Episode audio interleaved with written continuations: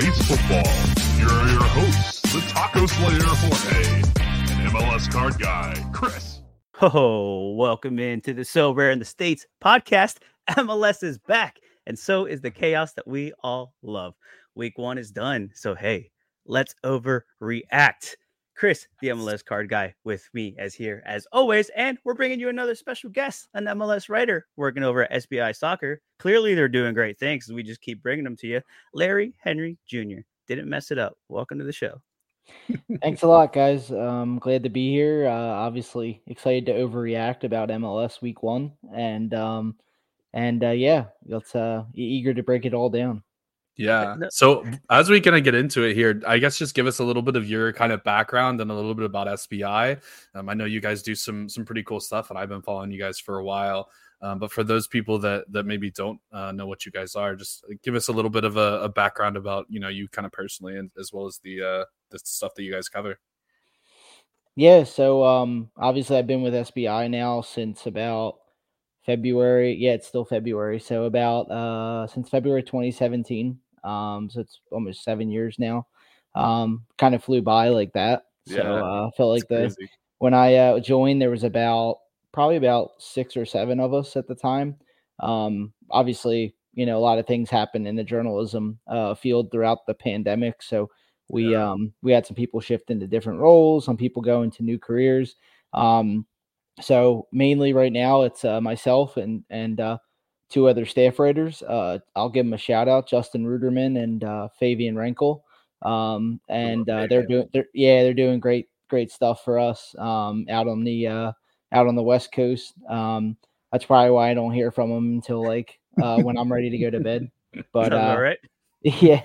So uh, yeah, SBI has been great. Um, uh, you know, we do a lot of stuff on Americans abroad, um, the U.S. men's and women's national teams uh, and then obviously MLS, right? Um, you know, that's the big, uh, probably the biggest thing we do uh, outside of the Americans abroad. Um, and, and, I've been fortunate to do a lot with them uh, over the last seven years. Go to U.S. men's games, go to women's nice. games, go to a couple MLS Cups. Um, got to watch my uh, local Philadelphia Union lose in dramatic fashion.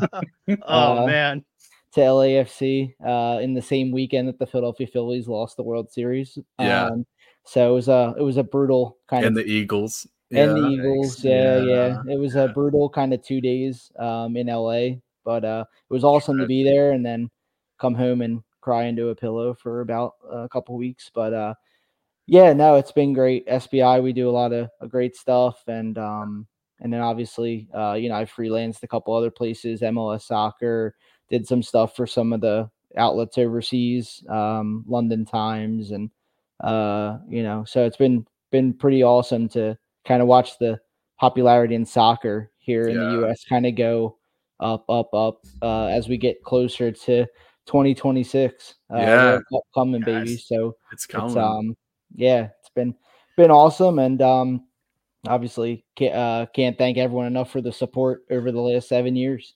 I'm uh I'm interested because you talked about the Philly LAFC game and our uh, our old co-host was lucky enough to be out at that one. I had to work that day, so I wasn't able to make it out. Um, but he was able to go out to that. We we went to the this most recent one in Columbus, both of us. Um, so it's so it's fun. been great to get to some of these games and see some of these finals. I'm interested. You've you've obviously covered a, a ton of soccer. Uh, what what's the one that sticks out in your mind, like that one atmosphere, that one game that was just unlike anything else?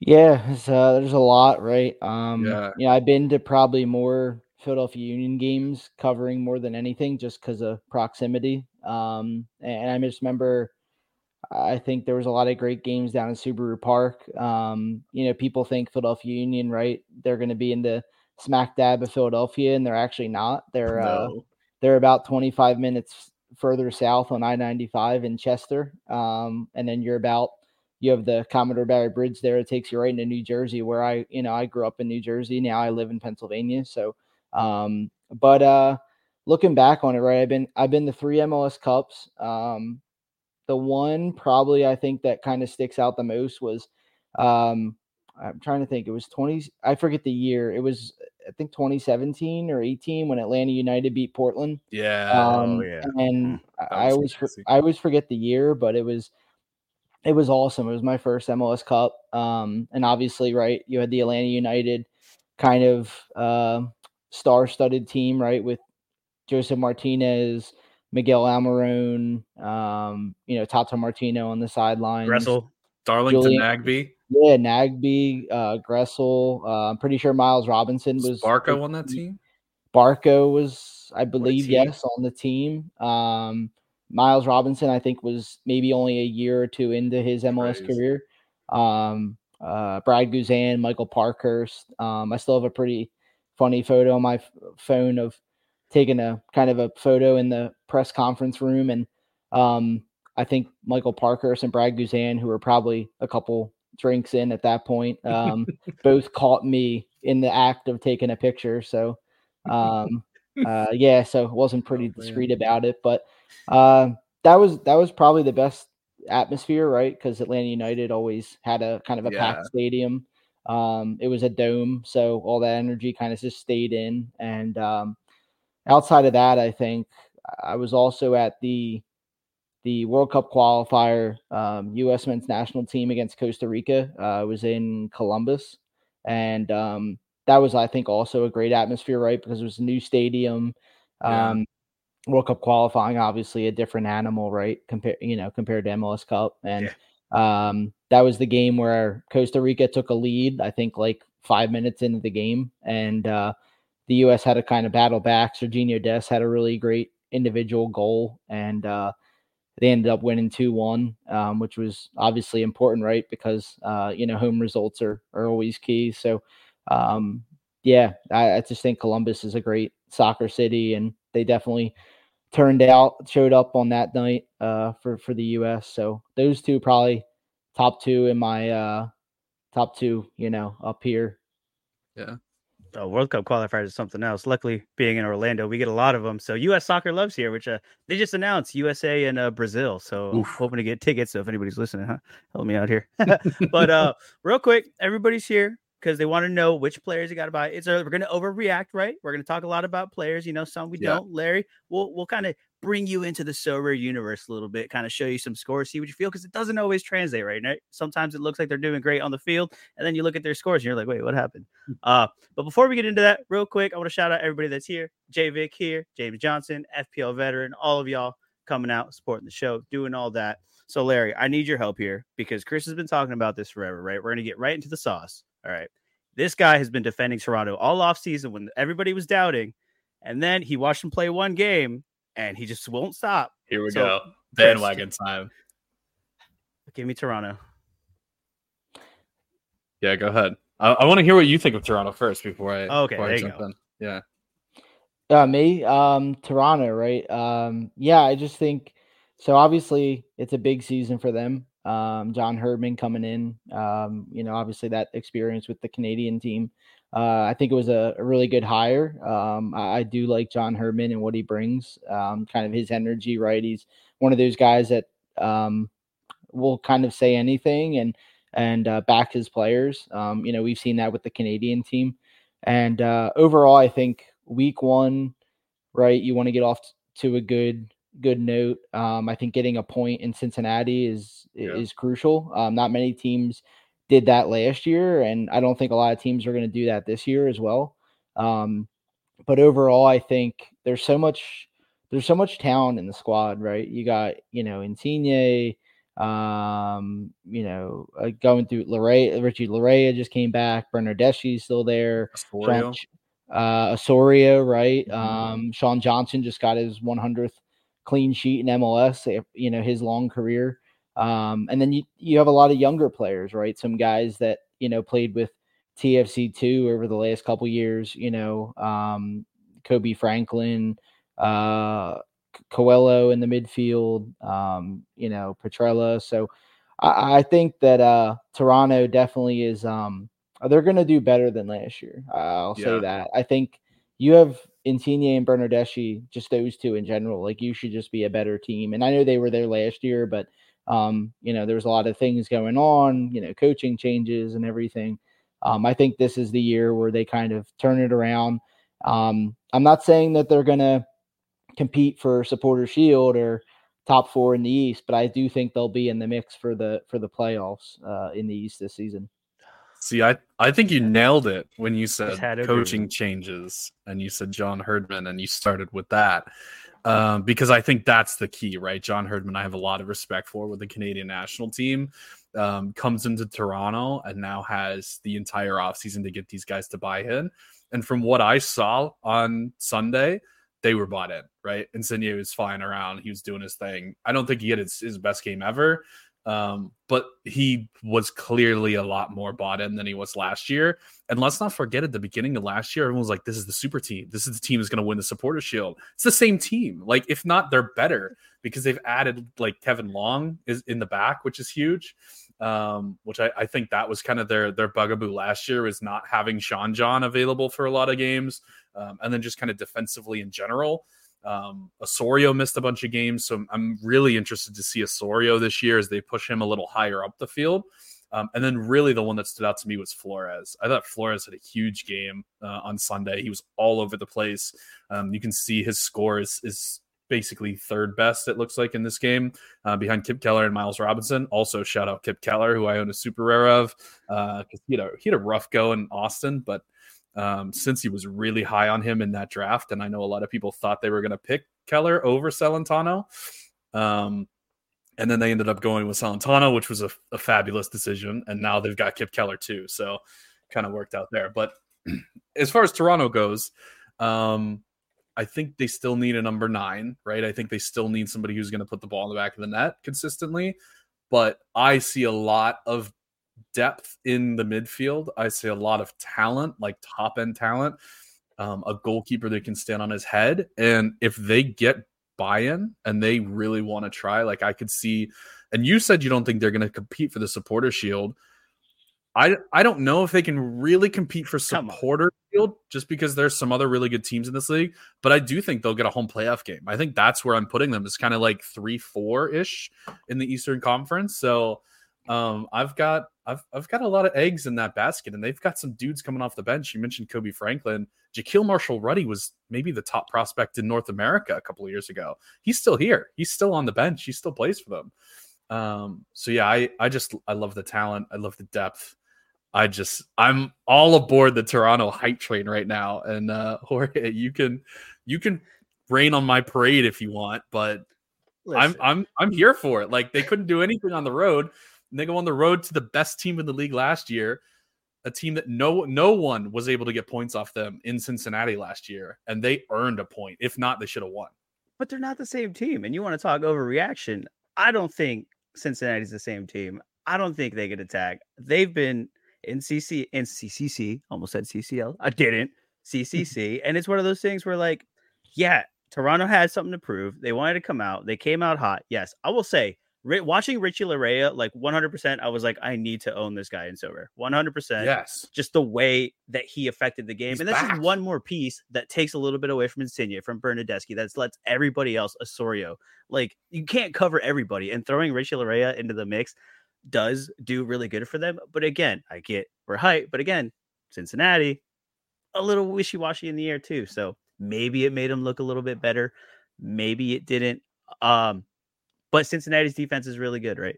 And and I think that's Yes. the biggest thing. And I think that's what's going to save Cincinnati a lot this year. Is uh, how do you feel about the Miles Robinson acquisition? And uh, is it is this going to work? Because he was a little shaky last year coming back from that injury, but uh, it's probably going to be the one thing that they have holding on to until they can learn how to score, huh? Yeah, I think that obviously that was the the talk of the offseason, right? Was where Miles Robinson was going to end up, whether it was going to be in Europe, whether it was going to be back with Atlanta United, and um, he ends up going to Cincinnati, right? And kind of filling uh you know filling kind of a a- hole in the defense. Um you know they had Ian Murphy they had Matt Miazga. Um obviously you know Nick Hagglund got got injured at the end of, you know near the end of last season. So they definitely needed defensive help. Um and I think it was a big signing for Cincinnati right? They kind of shows that they still want to kind of solidify that back line and be a, a tough team to break down um he did have some kind of shaky moments in that opening game against Toronto Um, but overall, I, I expect him to kind of be that leader in the back. Um, you know, they're going to, you know, they played three center backs uh, on, on, Sunday, right? Kip Keller was in there as well, who they acquired from Austin FC. Um, and uh, overall, I think Miles Robinson's definitely going to um, help this unit, um, you know, in terms of not keep conceding a lot of goals. Um, and, and, obviously, like you said, uh, Jorge with the Champions Cup, you know, they have this tournament. Whether or not they have the Open Cup, we'll see. Um, you have the Leagues Cup. Um, so there's a lot of games uh, to be played, even if you take the Open Cup out. I mean, if they make a good run in Champions Cup, you know, there's some great games. Obviously, season started a little bit earlier than expected. Um, then you have the Leagues Cup. You know, you expect them to probably make a decent run in that as well. So um, you're going to need depth, and I, I, think that Miles Robinson definitely will will help this group. Um, but you know, my biggest question is, uh, and I think you kind of said it earlier, was can they attack consistently? Right? You lose Brandon Vazquez, you lose Barreal. Um, you know, you still have you know the reigning MVP in in Lucho Acosta. Um, you bring in some people, Corey Baird, uh, Pavel Bucha uh, from abroad. Um, so hopefully they can help. But uh, you know, Sergio Santos at the top uh, isn't really convincing me. Um, and obviously you have Boupendza, you know, who was on the bench. Um, you know, he was a big signing. Um, so we'll, we'll see how they go. But uh, I don't know. It, I think you know Boupendza is going to be the guy that's going to be the you know leading attacker, and then you have Corey Baird who had a, a good season last year. Um, but they're not Brandon Vazquez or Barreal, and I or Barreal, and I think yeah. you nailed that. Like Orellano, I mean, I thought he had a decent game, but um, was definitely not the same. And and Kubo just didn't look at he. I, I don't know. He looked very out of place to me playing wing back. So I wasn't in love with that one. Uh, the one person we haven't mentioned on Cincinnati is Nwobodo, which I think he is the key. Like as long as he's in there, they're never giving up goals. Like they have so much center back depth, and they have Nwobodo in front. Like you're just never going to score on them. So um, as long as he's playing, I think they always have a chance. Lucho Acosta, obviously, they always have a chance. But Lucho does need help. I watched for years in DC where he had no help. They got him Wayne Rooney for like half a season. They were like so good. And then, you know, Lucho, I think Lucho left before Rooney did. I, I can't remember exactly, but um, I watched a lot of. Um, I'm trying to think who was even on that team. Yamil Asad was like one of the best attackers on those teams. And it was like, goodness gracious, guys, like get this man some help. He's trying his heart out. Um, so yeah, he, he'll be there, but can they get anybody else to work with him? And again, I think Cincinnati will be fine. Um, will they will they rack up 69 points again this year? I I highly doubt that, but um, I think they'll be you know contending for a home playoff spot again. Um, I'm gonna I'm gonna leave this one up to you as as the guest. You can kind of you can kind of pick where where do we go next? Like what other games you want to talk about? What else did you see from this weekend?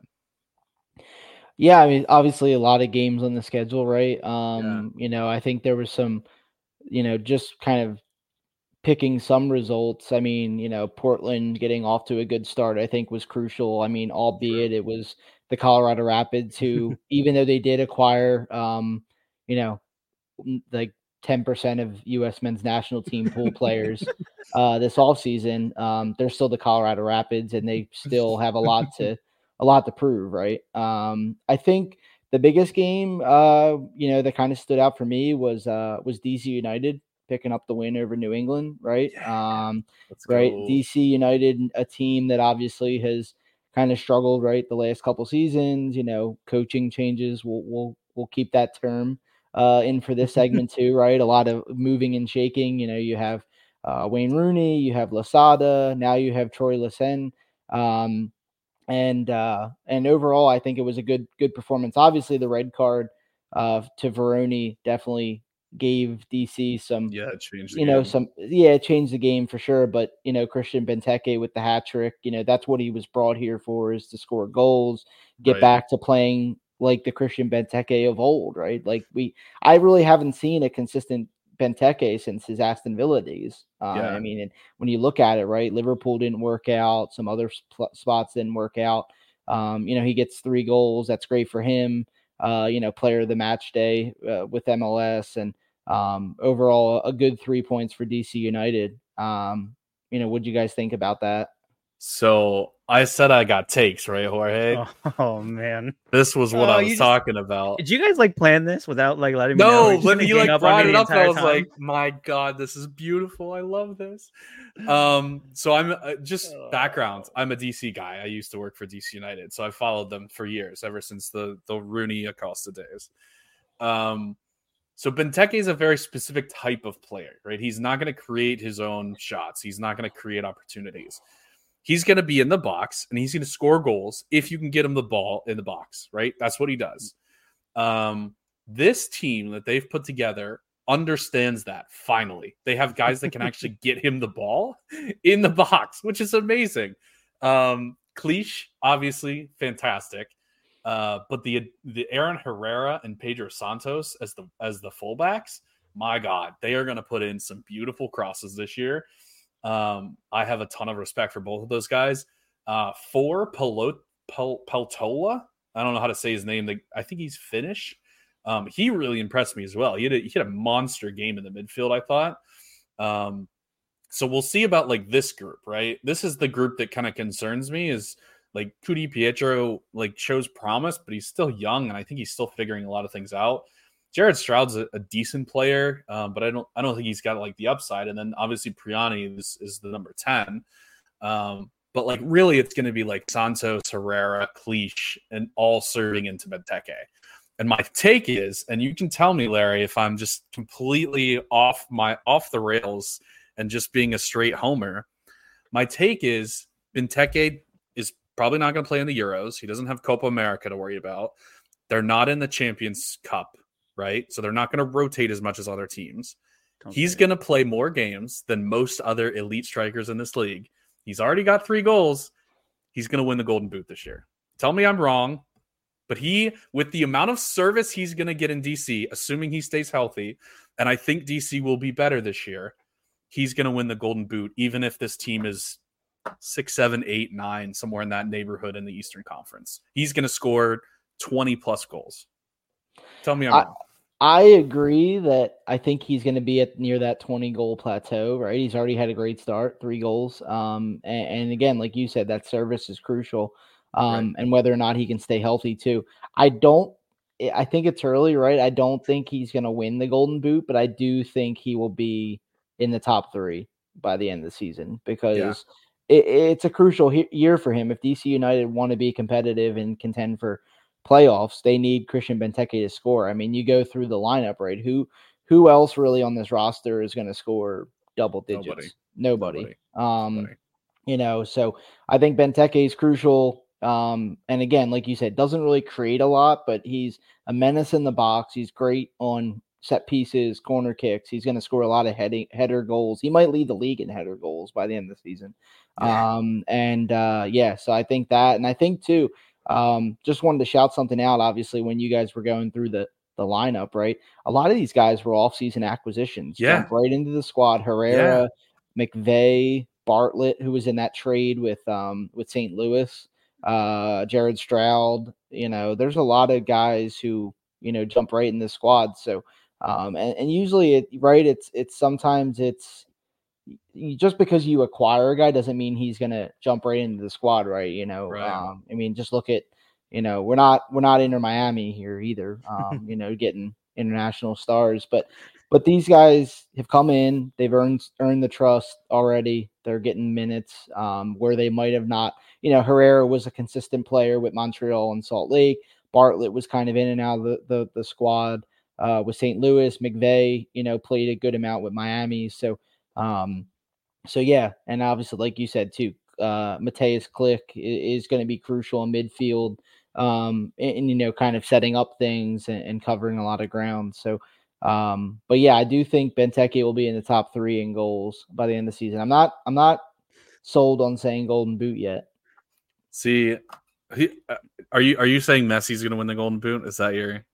I don't think that- Messi's going to win it. Uh, Okay, I really, good. I, Because yeah, I don't was like, yeah. he's going to be at Copa America. He's going to rotate so much. Like he's, I don't think he's going to play that many games. To be fair, I think Messi will obviously have a good amount of goals because it's Yeah, Messi. Um, he's Messi. but but I think they're gonna the way the Miami's set up, right? They're not.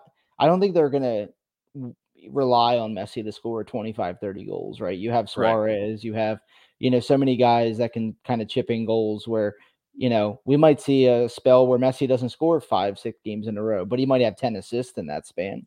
Um, I think that's what Miami is probably hoping for, right? Is, is for him to be a creator, um, maybe take away some of that pressure from somebody else, whereas um, you know, so many people in the attack. So, um, but yeah, I don't think Messi's going to win it either. I also don't have a guy on top of my head right now who I think is going to win it, right? Because yeah. um, it all depends on health and you know fitness and competitions, and obviously we can see, yeah. Dan, Daniel Gazdag gonna win Golden Boot just just from the just from the penalty spot. Hey, though he's always in the race, so it's, it's only the law of averages are eventually going to play their part. And, uh, hey, I'll just say Benteke is on pace for 102 goals this year. Messi's only on pace for 17. So come on, he's 10 times better than Messi so far.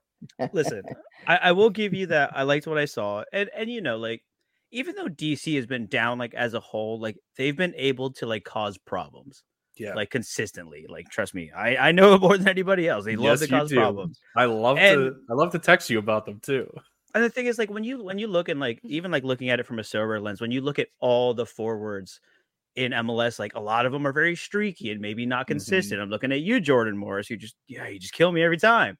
Benteke is one of those guys where like he's going to be the guy in this team like you said. He has the service now. Like there is a shout. I actually had it written down. I did what if none of y'all brought up DC, which I figured it was coming, but I wanted to bring it up for that reason to go, hey, like Benteke is one of those guys that you may not think about. You're like, ah, DC, whatever, but like low key, like he's going to score goals consistently throughout the year, and that's it's someone that you want to have. Yeah, even if he's a little older, even if he's on the questionable team, like it's the MLS. And There's going to be chaos. He's not going to rack up the AA, so he's never going to be like super consistently OP like a might like a Messi would be. But like he's gonna have those 70, 80 point nights pretty consistently, I think. So like I, I think he's definitely worth having. And just last thought on on DC as a whole, the system that they were using with the high press and like all the energy that they were use that they were showing is not something we've seen from DC in, in quite a while since Losada, really. And Losada was kind of the last coach that was, in my opinion, any good. So um, I know he obviously lost the locker room and pushed them too hard, but uh, that entertaining wise, on the field wise, that was the last time DC had a decent product on the field and this gives me definite vibes of that. And I think this team has more talent. Um, so it's a deep Eastern Conference. I'm not saying that they're they're gonna waltz to the playoffs, but I think they definitely fight for the playoffs. And and I think Jorge put it beautifully. They're gonna cause some problems. They're gonna be definitely a thorn in people's sides, even if they're not uh, not pulling out results, you know, away from home or anything like that. But they're gonna be really tough to play at Audi Field, which is gonna be a lot of fun to see. Um, so yeah, that, that's my last thought on DC United. I'm I'm super pumped as a DC fan. Great start. And, and, and that's and that's kind of a testament to the East being so congested, right? And yeah. and one of my you want you want to know what my hot take is is Nashville SC is not making the playoffs this year because mm. they are in a lot of trouble with Hany going down early and losing Surge early. If you look at that game against the Red Bulls, they had nothing going. They had no ideas. They had no nothing. Poor Tyler Boyd was just trying to do everything out there by himself. And it's it's not so much that like, look, this team they've always been good defensively, they've always stuck around, but Bunbury up top is not the answer. And it's one of those things where like, yeah, sure, they can get healthy. Yeah, they could probably go on a run. Like there's there's a good team in here. My fear is that because the East is so good, Nashville is going to fall behind really early and just not be able to catch back up. And for that reason, and DC could be one of those teams, or not Toronto, that could easily just scoop them up, go past them, and uh, I think Nashville is in trouble. So, how do you guys feel about that? I think looking, I think you're right about it for sure. Um, I mean, when you think of Nashville, right, you think when Mukhtar's there, obviously they're a different team, but when I think of them, they are a defensive team first more than they are attacking. They're always gonna, you know, last season, right? You grind out a lot of one nothing wins, two one yeah. wins. You don't concede a lot of goals. Um, you know, you have a, a lot of veteran kind of leadership in the back and and at goalie. Um, you know, so obviously Mukhtar getting hurt and Surridge getting hurt kind of throws a big wrench into it now for Gary Smith. And what do you you know what are you going to do? Um, because you you have Tyler Boyd, you picked up Tyler Boyd. Um, you have Teal Bunbury, who's been around, you know, kind of forever at this point. Um, so you have guys that can contribute, but do you, you know, there's nobody on that team right now in the final third where I'm like, you know, that wows me, you know, Yeah. with no Mukhtar, no Surridge.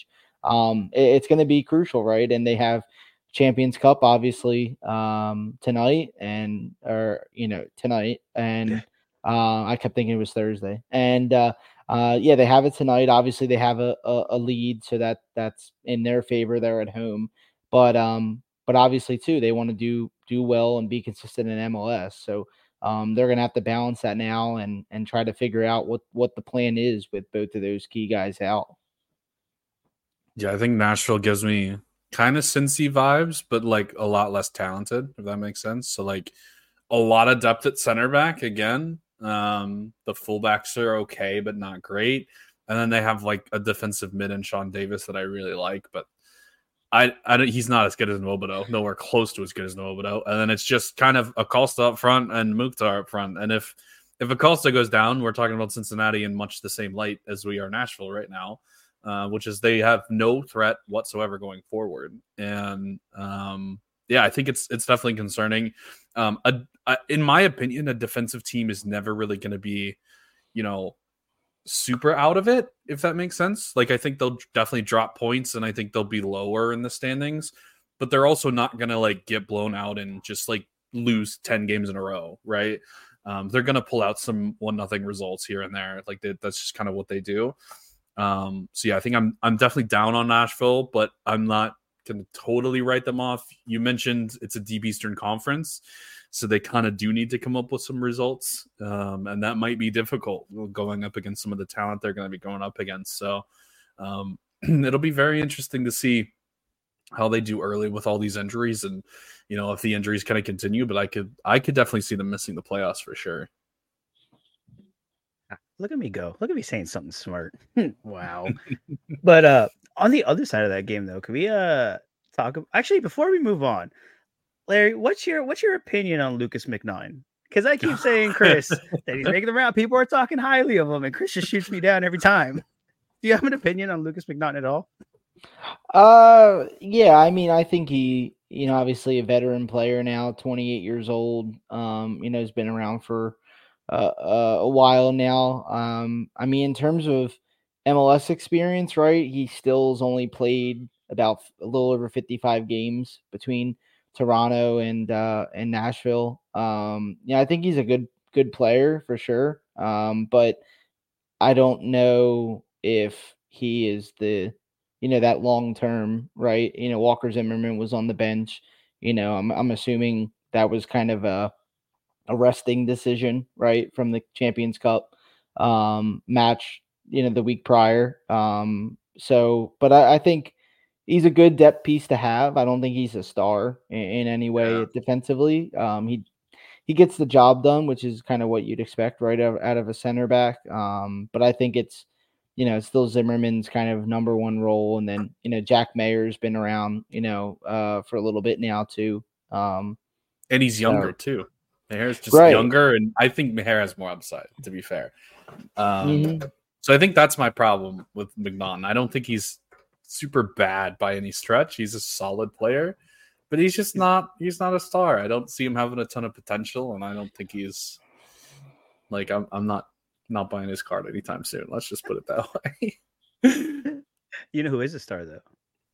Emil Forsberg, Forsberg over on the other side with the Red Bulls. Because I don't know if you guys watched this game or watched it closely, but when he just took the ball and dribbled halfway down the field and just almost banged one in, I was like, oh man, this is the guy. What did you guys think about his uh, debut? And uh, is he enough for this Red Bull team to be competitive, or they still have more work to do? Forsberg, uh, definitely, um, you know, a lot of experience, right? Uh, with, with Leipzig, all, you know, kind of all those years, kind of um, bounced around, uh, you know, in his European career to start and then end up with Leipzig, now with the Red Bulls. I think it was a great addition, right? Because when I looked at the Red Bulls last season, you know, they were a competitive team, but they didn't, again, one of those things where they didn't have that guy that really wowed you, right? Lewis Morgan got hurt. Um, Va- Vanzeir really didn't, you know, get it get it going uh, in the final third. Um, yes, they had some young players. You had Daniel Edelman, Edelman and Frankie Amaya and uh, Kyle Duncan. Um, but again, nobody that really wowed you. And I think that Forsberg has so much uh, creativity. Um, he had seven shots in the game against Nashville. Um, really was kind of the player of the match in terms of just producing opportunities. And I think, um, you know, he's going to be a great addition for this team that already, you know, already eh, has a good core uh, of players that have returned. And now you just had him in the mix with, you know, with a, a healthy Vanzeir, um, Elias Manoel. Uh, you know, Lewis Morgan came off the bench, you know, so that was good. Um, they also have some younger players too, Wikelman, Carmona, who who came off the bench. Um, so I think that's uh, Red Bulls are definitely going to, I think, surprise some people in terms of you know what they did last year to now. Eventually, they get Serge Ngoma too, which I think he's mm-hmm. going to be a key piece to this team. Uh, I think this is going to be his breakout year. You hit Daniel Edelman, who I love as a player in, in the center of midfield. Not as high in Frankie Amaya, never have been. That's just personal. Um, but I think one really underrated piece of this team's Coronel. I think as a just strict goalkeeper, he's one of the better goalkeepers in the league. He doesn't get like all the praise that some of the mm-hmm. other guys get. Um, but he reminds me a lot of Drake Callender before Drake Callender like got on Messi's team and started being on international TV all the time. Um, Coronel's just really super solid as a shot stopper. I feel like, and and he um, really impresses me, and I think he he's kind of an X factor. And you mentioned Forsberg coming in, being that X factor going forward.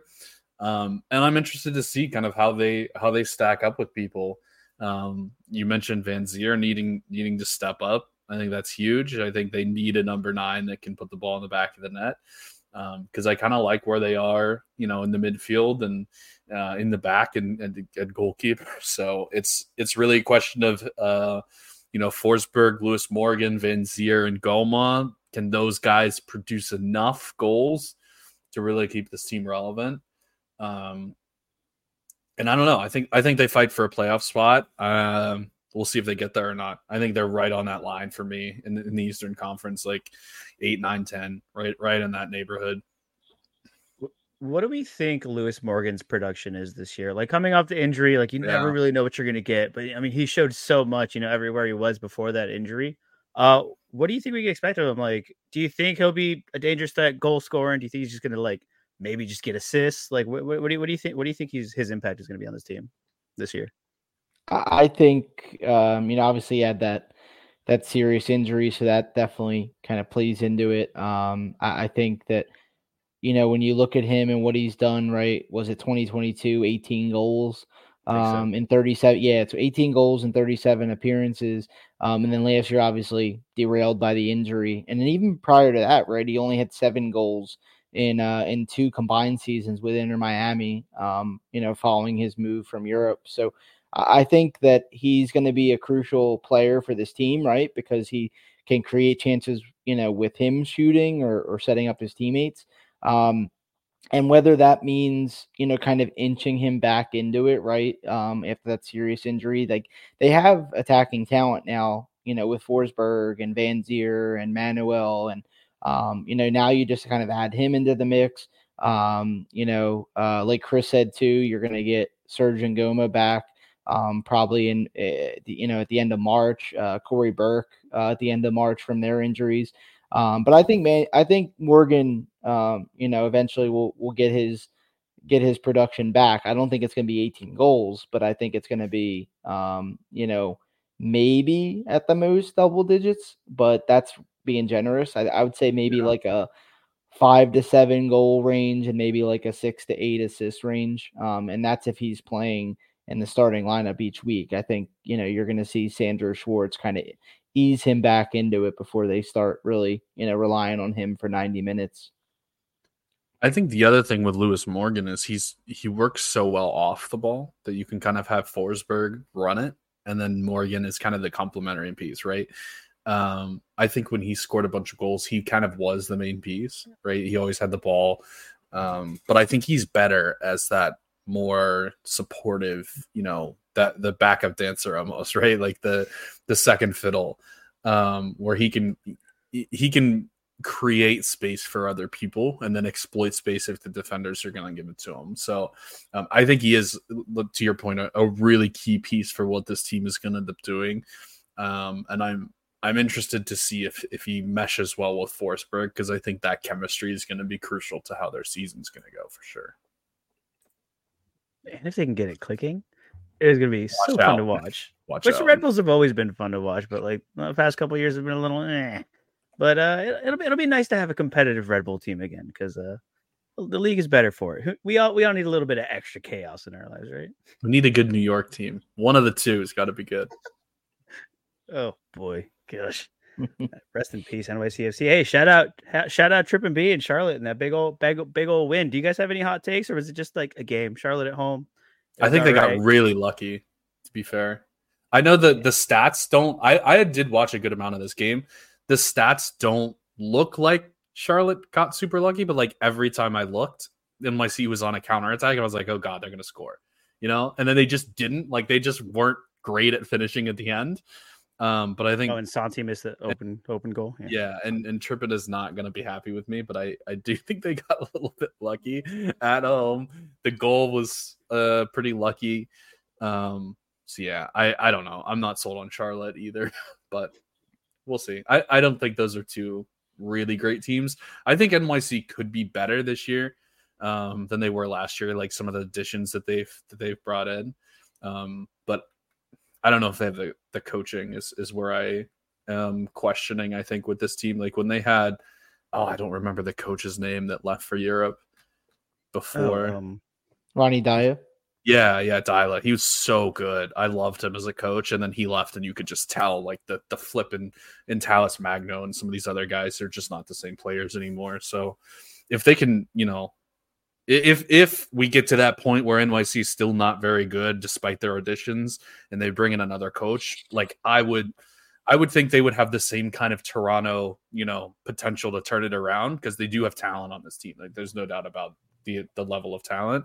It's just can they can they put it all together, and I'll I'll believe it when I see it. But that's that's my my side of the NYC train. So is, I'm interested is to Talles see what you Magno on his way out. Is like is he gone in the summer because he played six minutes in this game? Uh, he just hasn't really ever lived up to it in NYCFC. So what do we do with him? Yeah, I think I think he's a guy right that you know came to MLS with a lot of uh, kind of a lot of expectation being a young uh in a young South American player. Um, you know, had almost 70 games in his uh before he came to NYCFC and now he has close to 100 um which is pretty pretty astonishing right for a 21 year old um yeah. 18 goals um 18 goals for the club um you know creative player dynamic player can do a lot um played a lot of different roles right after um, probably even you know got flexed in that number nine role when taty Castellanos left. Um, and uh, so I think he he's a guy definitely to keep an eye on. I think he's a talented player. Um, there's going to be a lot of teams kind of sniffing around that that will want a player like that. And um, you know, like you said, uh, you know, it's only six minutes. Um, I don't know if that's a fitness thing or um, you know, maybe some just getting beat out for positions at this point. Yeah. But um, I'm not convinced with NYCFC. I think Nick Cushing should have uh, should have been fired uh, at the end of the season. Um, I, yeah. I, didn't think I didn't think he did really did a great job. Um, you know, Agreed. Last season had that kind of rough patch where I thought he was going to get uh, let go, but they stuck with him, and um, you know I was surprised that he's back. Um, but looking at their roster, you know you have you have a lot of creative players, right? Santi Rodriguez, uh, they bring in Hannes Wolf, um, you know, Fernandez on the other side, um, but you know, Talles Magno, but but overall, like again, it's nobody, it's not like a team that again is going to go out there and consistently score two, three goals a night. I mean, they could be. They could. They, they have the talent. They, they have the creative ability to do it, yeah. but until you start doing it, that's the that's the toughest part. And then you know, and then you know you get shut out on the road.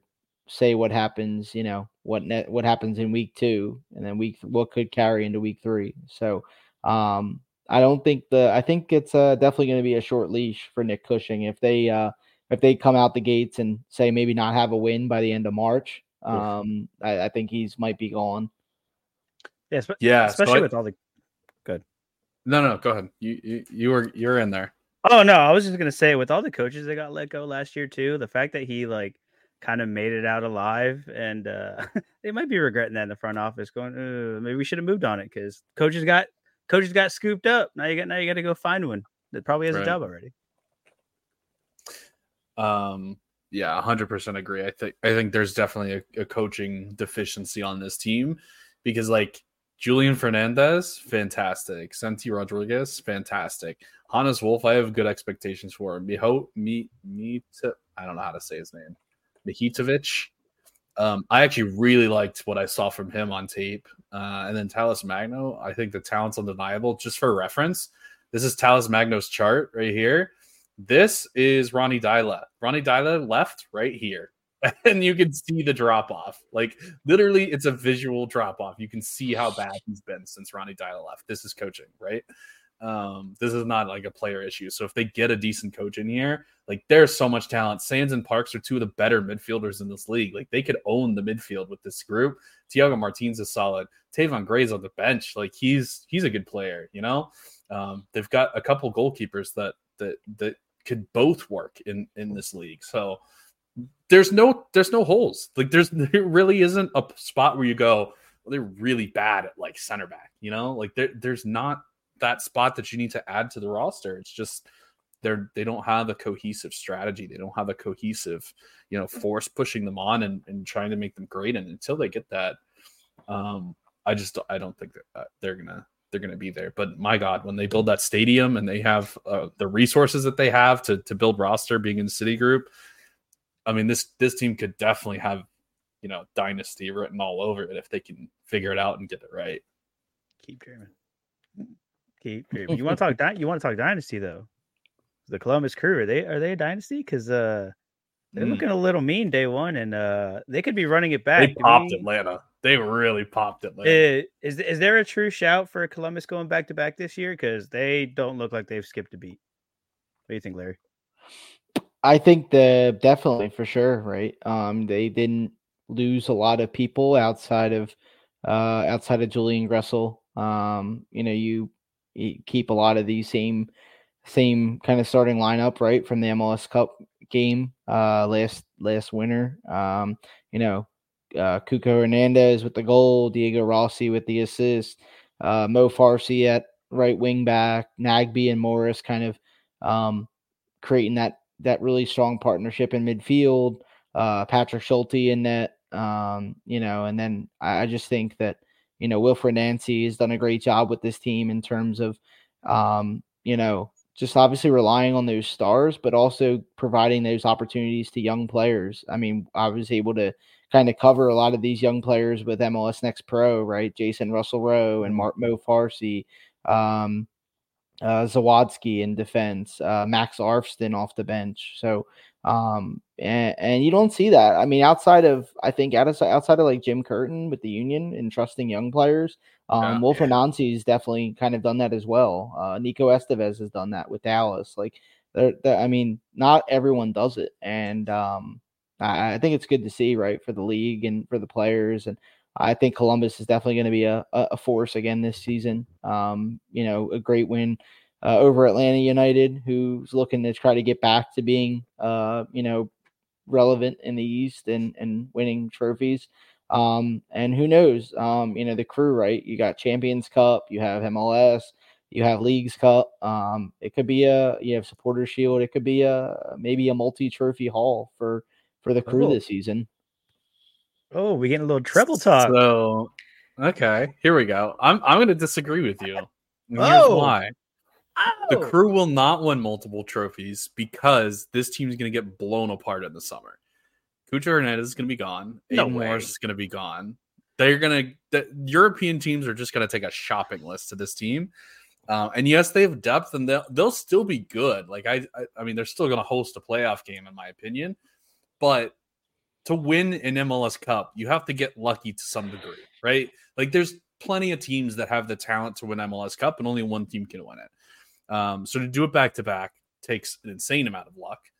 Um, but also, this is going to be a completely different team. I think Rossi is going to be the only one that really is going to stay here. Um, I mean Nagbe, yes, but I think Nagbe is is at some point he's going to age, like in some sometime nope. in the future. Nope. Um, he's going to not be able to run the most amount of miles of any player in the freaking MLS every year. Um, I do like Russell Rowe a lot, so I think he's going to come and replace Cucho. Um, so again, I don't think they'll be bad. I just this team is not going to get kept together like this the whole season. I just can't see it. There's no way that that these guys all are going to stay here for an entire season.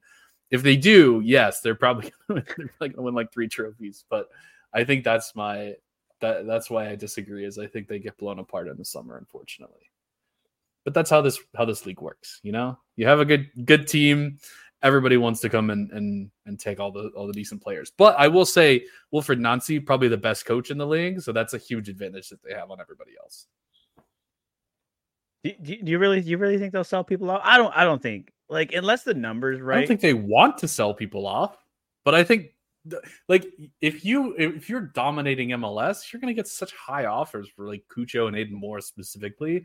There's no way those guys don't want to test, you know, Europe. I mean, the Cucho's already been in the Premier League. What, what do you think, Larry?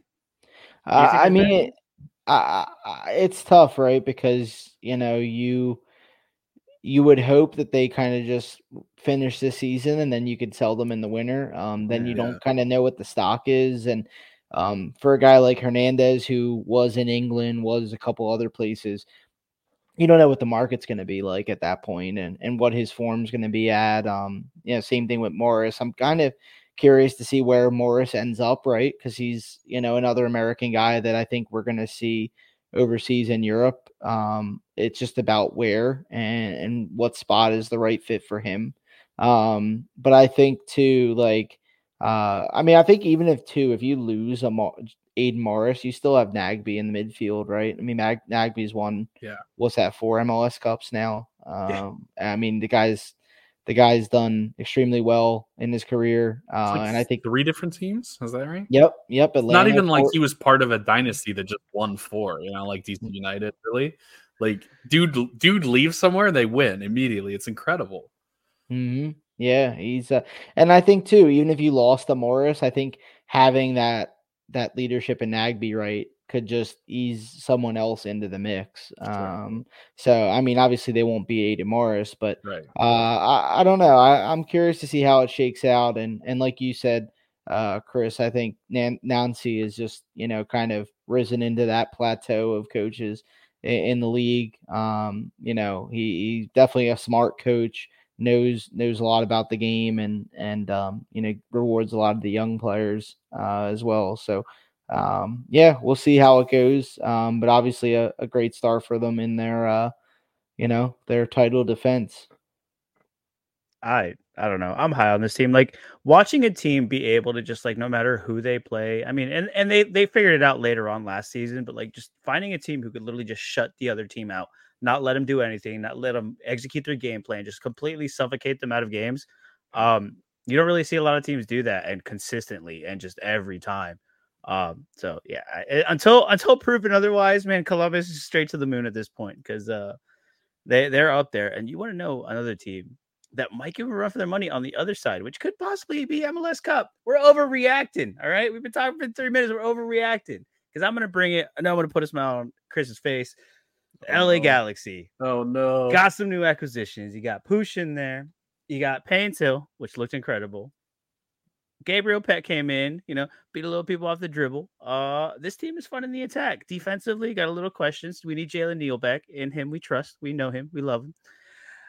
How do how do how do we feel about uh LA Galaxy? Uh, disregarding the way it ended. LA Galaxy.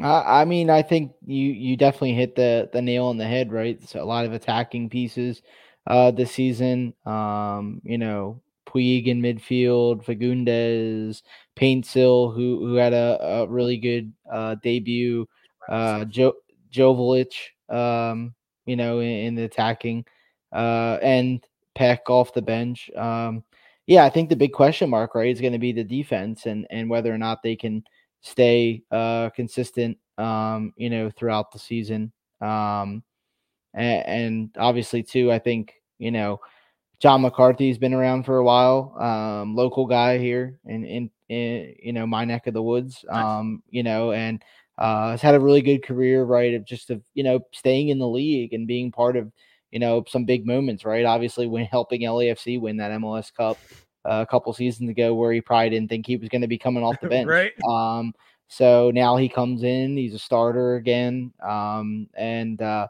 so I think too, can he kind of live up to those expectations of being a starter? Um, you know, again, uh, last year I know he was a starter, obviously with Crépeau out in LAFC, but um, you know, prior to that, he was really just a, a bench option. So, um, so yeah, I think it's going to be a definitely a better Galaxy team. Getting Jalen Neal back is going to be crucial. Um, but overall, I think it's going to, um, you know, a good good result for them week one. Obviously, you would have liked the the three points against Messi in Miami, but uh, they had it. You know, they had it, but uh, it. you know, but you'll take it, right? You'll take it at that point, and um, you know, move forward. And uh, I think they're gonna have a good season. LA Galaxy. I think I think you nailed it with McCarthy. Is like, what is this dude's story, right? Is he the guy that was kind of in in Miami and was kind of becoming the starter there, and then Drake Callender, who I think is one of the best goalkeepers in the league, shows up and just kind of loses out to another better goalkeeper. Comes to LA as a backup, gets his chance with Crépeau going down, plays really well, right? for for a long time and now he gets his own team with the LA Galaxy and a team that's got expectations like was that was he just really good at LAFC because they just had a really good team and they're just the best team in the Western Conference? Had a lot of good pieces in front of him so he didn't have to do a lot. Um, and the Miami thing was he just got beat up by Drake Callender, or is he a guy that's lost his job in two different places and is now coming to LA with expectations? And he's you know you know how's he gonna how's he gonna play? So i think i could see his story you know being both ways. I could see him being you know a talented guy that's just been super unlucky and that kind of took his chance or i could see you know a guy that continues to get beat out wherever he goes you know um, and is really not that good um, so i think that's a key piece you mentioned jalen neal not playing um, i think he's in training so i hope he's back soon um, but I mean, Yoshida and Caceres aren't aren't terrible at the back, to be fair. Um, and and this team was was really a, a, a horrendous call on a on a red card. Uh, if they keep Margie Delgado in this game or Mark Delgado in this game, um, I, I mean, there's no there's no way to say that they wouldn't have scored, obviously, but like you play an 11 on 11, you got a much better chance than 11 on 10. Um, so I mean, and they should have scored three, four goals in this game. Like, let's be honest. Drake Callender stood on his head. And again, Drake Callender is one of my favorite goalkeepers in the league. Um, and it's good that he's now on the Messi team where he gets the actual recognition he deserves because he keeps doing this where like other teams should be scoring three, four goals and they don't. Um, so I, I I Drake Callender's performance. I thought everybody else was just terrible. Like honestly, throughout the game, Miami was so slow. Miami was just getting pounded all the time. They they just have no pace. They've they've no like if teams press them at all, like you think they should be able to pass their way out of it because they're Barcelona and like that's what they do. but they, they can't move anymore. Like they have no pace. Um, so yeah, I think Bar- I think Miami's got some some issues here that some teams are gonna gonna try to expose. I think. Um, but yeah, obviously, really good start for for LA and if you're a Sorare player and you've got a Ricky Puig like I do, and he's playing in a big game, start the man. Like the man loves a big stage. The mm-hmm. bigger the stage, the better he's going to play. And he dominated this game. I was so pumped. He needed to put that penalty away, and he had a hundred. Like that. That's it. Um, he's he's one mistake away from a from a perfect score. So yeah, I I have nothing bad to say about Pooch. I love Puig. Uh, I'm biased in my opinions. Never really count on this matter. Larry, where do you fit? Where do you sit on the whole Inter Miami line? Are they are they gonna are they just gonna win it all? Are they gonna start? Are they gonna make the playoffs? Where? What is your opinion on this Inter Miami team? I can't give a real answer.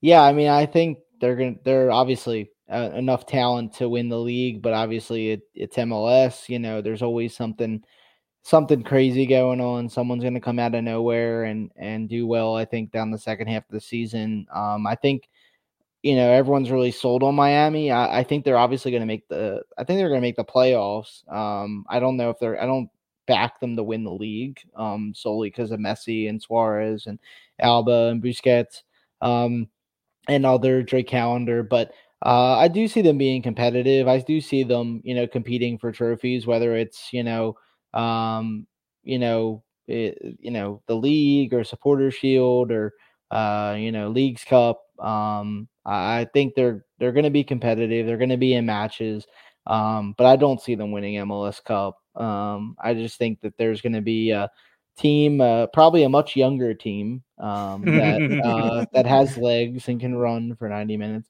Um, and two, you never know what's going to happen uh, with with acquisitions and who makes some moves. Um, you know, it's it's so early to say. I think, you know, one team, you know, one team I definitely I think really like and and Jorge will like this is Orlando City. Uh, I think. Yes. Uh, I mean, not a not not a. I mean, not a great week one result. Obviously, Yeah. you have Champions Cup and you advance in that, which is crucial. Um, but there's a lot of talent on this team. Keeping Duncan McGuire, I think, was was important. You know, you have Facundo Torres, who is an MVP talent. Um, you get Luis Muriel, uh, you know, uh, to in that attacking core. So I think it's a good. Um, you know, I think Orlando City is definitely a team to watch, and um, that's actually, you know, probably going to be the the my eyes will be that on that this weekend, right? Miami Oh, versus yeah. Orlando City in state rivalry. Um, it'll be it'll be a good one. Oh yeah, no, keep going, keep talking. I love it. I'm loving it. Just, just keep throwing it out here. No, it's gonna be great. Yeah, I'm, Yeah. I'm trying. I'm trying to like not not let the Orlando fandom get to me, but uh, I mean, we've been excited uh, for the past couple years, ever since Oscar Pareja really turned the team around. But it, like, you could feel it in the air that uh, there, there's something special brewing. Uh, I mean, Muriel debuted last night. Uh, it's not necessarily like full 90 fit for the MLS, but uh, he looks really good. He doesn't need to be. Uh, he can just show up and just be dangerous in the box. So, uh, very very exciting times. I'm trying I'm trying to like be rational about it, but uh, the excitement is real down here in Orlando, and uh, we want more trophies. That's all I'm gonna say. More trophies More after you beat trophies. the USL team Oh, for your only my. trophy ever. Okay.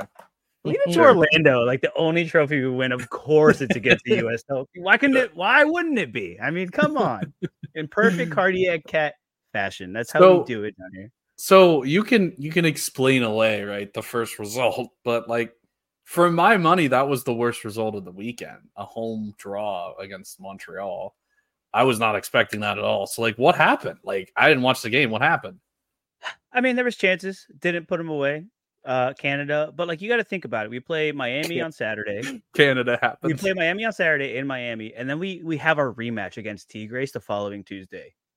Right now, like it was a lot of a lot of tired legs. It was weird. I mean, there was chances. There really was. Uh, I rewatched the game recently. We looked good for parts of those games. Uh, in perfect Orlando fashion, we started the game really slow, uh, and Montreal really put it to us. And Montreal just kind of sat back and absorbed pressure. And everybody knows Orlando City has struggled to break that down, and that's nothing new. And they continue to do so. But uh, no, the, the real test is going to be this weekend against Messi, and then turn around and see what we can do to Tigres. Because uh, the way that the way that we lost in uh, Champions League last year to Tigres, when we basically had them, uh, yeah, it's going to be a game to watch next week. So You got- you got it.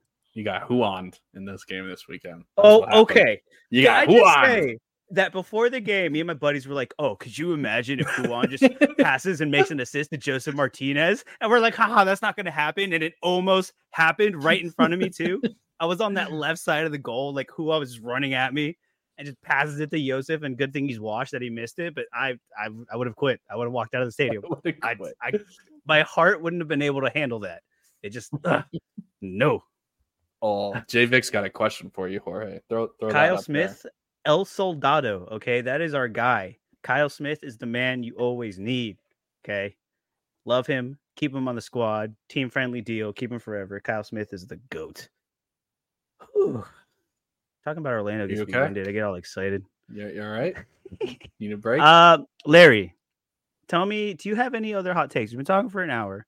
Do you have any other takes? Any team that we didn't cover? Anything that you're like, I need to get this out there. These people need to know. Anything on your mind? Mm, trying to think. Uh, I think I pretty much hit everything. I think you know, obviously the teams that we kind of expect will be there at the end of the season will probably will probably be there, right? You know, the Cincinnati's, the Columbuses, the LAFCs, uh, the Seattle's. Um, you know, I think, uh, you know, I think looking at it like, you know, from a local perspective, I think that obviously to me, this is the Philadelphia Union's last chance with this kind of core of players to really lift the trophy other than the supporter shield. Uh, and, you know, I, I, think there's just a lot of talent on this team. Um, you know, you bring back Kai Wagner, you bring back Bedoya, who's a veteran leader. Um, you have uh, a really great trio, um, you know, at the top of that attacking uh, core with Carranza, Uhre, and Gazdag. Um, Quinn Sullivan, you know, playing uh, playing more now in kind of a, a midfield role. Um, uh, and then you have Jack McGlynn, who obviously I think is continuing to to grow into a consistent first team player. Uh, both of those guys, best player on the field last night in, in oh. Concacaf. Champions Cup, um, and, and, that's pretty pretty cool to say, right? Two homegrown players, um, you know, under 21 years old, best players, uh, you know, in a Champions Cup game. Um, so uh, I think uh, I think overall this is it. This is it for the Union, right? Because you signed Wagner to a three. I think it was three year deal. Um, I don't see him playing all three years. I think he's he will eventually go back to Europe. Um, and uh, you know, Carranza is going to be on the radar of teams this summer. Um, kind of shocked they were able to keep him as well.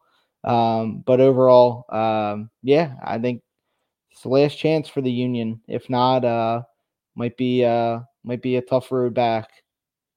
Yeah, I'm I'm interested to see if they can hold on to those guys, McGlynn and I mean, it seems like Quinn Sullivan is is breaking out. Like this oh, is a great start to the season for him. Obviously, like where does he play? That's the problem. Like there's so much attacking talent here. Um, you still got Harriel, man. Like Harriel's still really good. Kai Wagner, you got center back depth. You got Jose Martinez, maybe the best defensive mid in the league outside of Nwobodo. Like and this team's just loaded. They've got so much talent. Um, so yeah, it'll be interesting to see if if they can keep it together because I don't think they have the depth that they've had in previous years. It's like if they get hit by injuries or like they get you know they lose a couple guys to transfer. This isn't like you're bringing Jack McGlynn, Quinn Sullivan on off the bench. Like those guys are your guys now. Like there's nobody else you're bringing in off the bench that's really going to have that big impact. So um, it's a riskier team, I think, than than previous Philly teams. But man, the upside is still there. Like they could, like if, if we're sitting here in December and Philly's just run the table and, and killed everybody, I'm not shocked at all. You know, like eh, like that's that's a hundred percent normal. Um, and yeah, Bob Bob is saying defense is brutal for Philly. Yeah, yeah. Bob. I mean, Glesnes. Um, they haven't played defense all season. Yeah. Three games. They, well, they, they, need, defense. they need an Andre Blake to play defense. Yeah. That's kind of kind of how they play defense. So, um, but yeah, this this team could be still really really good. Hey, so at least it's not Bendik. Mm-hmm. mm-hmm. That's true. That's true. that was a big save last night by Semmle. So kept him alive. No, no, it, it's it's a good fun. And look, Subaru Park's always a great place to be. I was lucky enough to be there last year, so uh, place is popping. So a good Philly is good for everybody. Yeah, no, great shouts on Quinn Sullivan and uh, Jack McGlynn because wow, like these past couple games, if they can keep that up for the entire season, my word, man, Philly's gonna be back. And we were we were down on them last year. There was question marks. Like you really felt like like you were saying, it's kind of like the end of an era, and you're like, ah, oh, man. And then this year, I, I think you're right that th- this is it's make or break this year for Philly. And uh, look, man, they're always great. They're always fun. So a tough Philly team to beat's always good for this league. Um, Kris, anything else you got? Anything else you want, want to talk about? MLS takes guy. Man, we're we're sweating today. I showed my lineups here that have four uh, Philly captains. Um, but yeah, we're we're sweating out some rewards. So hopefully Kipp Keller can get rolling and we can pick up another rare reward. Had a really good weekend last weekend, and yeah, we've we've got some dudes coming in here. Hopefully Jack Mahara gets a start later on, and, and we'll be rolling. Miles and Loro didn't get the start, but we're we're here. We're here for it, man. There you go. We good, love it. Good week. MLS is back. Uh, Larry, thanks for coming on. Thanks for being yes, a guest. Sir. Everybody that was in the chat, Bob, Javek, Vaqueros, everybody. Uh, Larry, if you got anything going on, let people know where they could find you. Plug your stuff, and uh, we can go watch some Concacaf. Yeah, thanks a lot for having me, guys. It was uh, it was a blast to to overreact for an hour on MLS. Yes. Um, and uh, yeah, you can follow me on on uh, on X at L Henry 019 I keep wanting to say Twitter just because it's uh, on my mind always be is Twitter. Twitter. Um, I kind of you know I'm like grinding my teeth saying X and not Yeah. Twitter, but um, yeah, L Henry 019 on on X, and then obviously um, you know my writing at SBI Soccer, MLS Next Pro, uh, MLS. Um, yeah, it's gonna be a great season. Uh, glad we have uh, what's that about uh, eight nine more months left to go. Uh, let's go. Can't can't wait. year. Yeah. Oh, we love it. MLS is back, baby.